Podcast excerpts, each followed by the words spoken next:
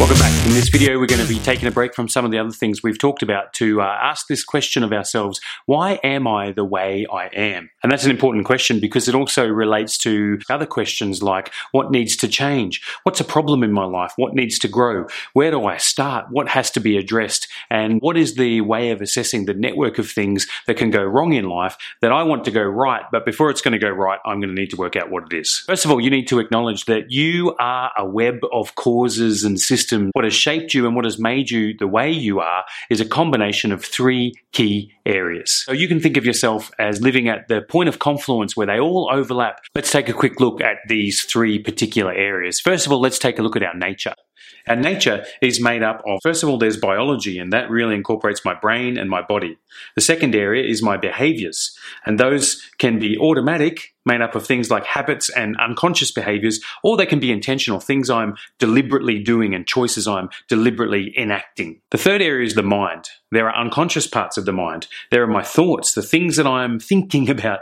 And then there is focus, what it is I'm intentionally tuning into. The next area is my will, and that basically is the choices I make in life, my deliberate choices, or my accidental choices. Then there are my emotions, which are simply the feelings that I have in life. All of these things come and sum up together to create this combination of something called my nature. The next strong influence is the world that I live in. The world that I live in is made up of society, and I should include in society around me my social sphere, which is my friends and relationships. Next area is culture, media, social norms, ologies and isms that have shaped the world that I live in, my own history and context. Things like my family, my biography, my personal narrative, the story I tell myself about life, and my life experiences. The third area that shapes me is spirituality, or we might say the good and evil out there in the universe. And these can be qualified under two areas simply called light and darkness. Some spiritual forces and impacts are good, some spiritual forces and impacts are not. I need to be aware that I am shaped and impacted by this realm called spirituality. But one of the things I should never do is I should never see myself as a passive victim in this process.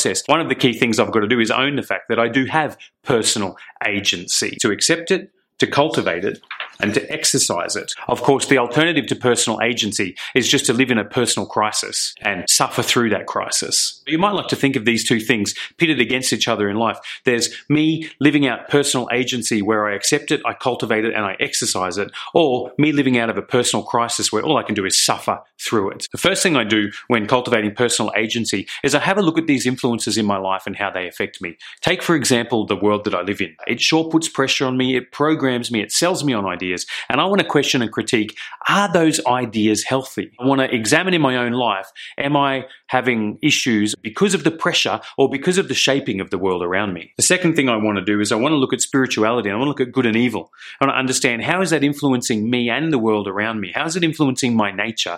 First thing I want to do is I want to mitigate the influence of evil and negative influences in my life. But what I also want to do is I want to cooperate the influence of good and healthy, positive spirituality in my life. Increase and cooperate with good, eradicate evil. Then I want to examine my life when it comes to the world I live in, I want to process that world. I want to mitigate its influence and I want to act within that world. Maybe to change it, maybe just to change the way it impacts me. When it comes to spirituality and good and evil, I want to cultivate its good influence and I want to decrease evil influences in my life. I want to make sure I'm not being deceived. I want to make sure I'm not being predated on by something. And when it comes to my nature, I want to shift things that should be moved or that are unhealthy in my mind, my will, and my emotions. I want to change things in my behaviors. I want to process things in my life. Let's say I have a problem. I want to locate the source of that problem.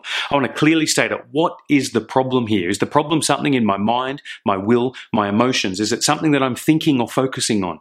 Is it something, a choice that I'm making or a result of a choice that I'm making? Or is it a result of something I'm feeling and something, it's a, it's a, a drive, an internal thing that's going on? I want to examine what is the source of the particular problem that I'm faced with? Do I have to change my mind? Do I have to shift my focus? Do I have to work out what it is that's creating negative feelings so that I can respond to it in a different way? Maybe make some different choices. I want to look at my behaviors and say, well, what has to change in my behaviors? Is my problem a behavioral one? Is there something I'm doing or receiving that is creating problems for me, placing me in a constrained position in life? And therefore, I have to target that behavior and I have to change it. And here I want to look at intentional things and I want to look at habits. I want to look at unintentional things. I want to ask what unconscious things am I doing that could be causing me many issues and develop some awareness and bring some of those things that are unconscious into the open area of my life. Sometimes it's hard, sometimes it's scary, sometimes I need feedback, but these are all good questions to ask.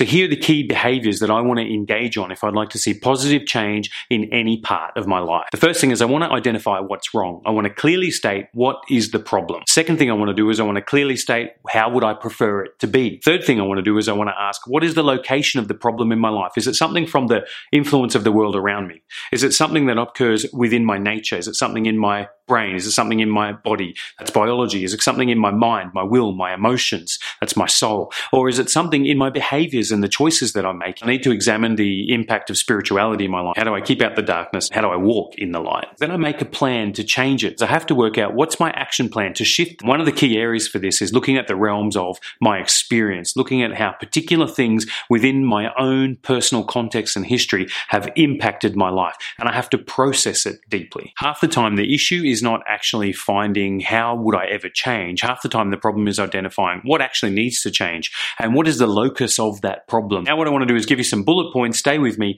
for what I need to target in areas of my life that are challenging due to my own personal history and context. Sometimes I have to develop the skill of reframing. Can I see this experience a different way? Sometimes I have to develop the skill of changing something. If this is due to an environmental factor, do I get out of that environment or change something in the environment so it doesn't influence me the way that it influences me? Maybe it's the skill of acceptance I have to learn. Sometimes you just have to understand we can't change the past. Now, what I've got to do is take that terrible thing from my past, accept it, and incorporate it into my life story and reprocess it now, not as something that keeps me in bondage tied to it, but just as something that's in my rearview mirror, noting that my windscreen is larger than my rear view mirror, which means I'm going to keep looking forward even though I know that is always back there in the past. But the key is maybe acceptance is something I have to do to leave it in the past. Maybe accommodation is something you have to do. Accommodation just simply means oh, this is not going to change. This is something that's not going to go anywhere. It's part of my history,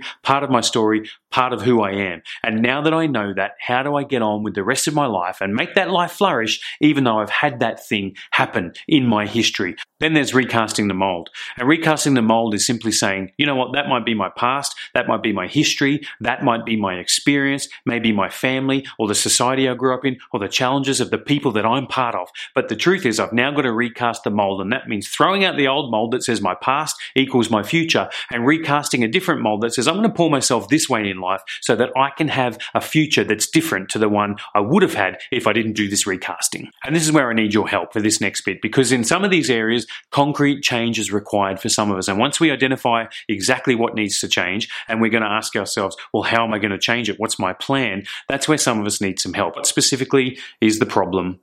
What area is it located in? And how am I going to make a plan to change? Send me your answers to those questions. And what I'll do is I might be able to make a video to help you. This is how you address that particular area of your life. This next bit, the videos will only be made if you're on board to help.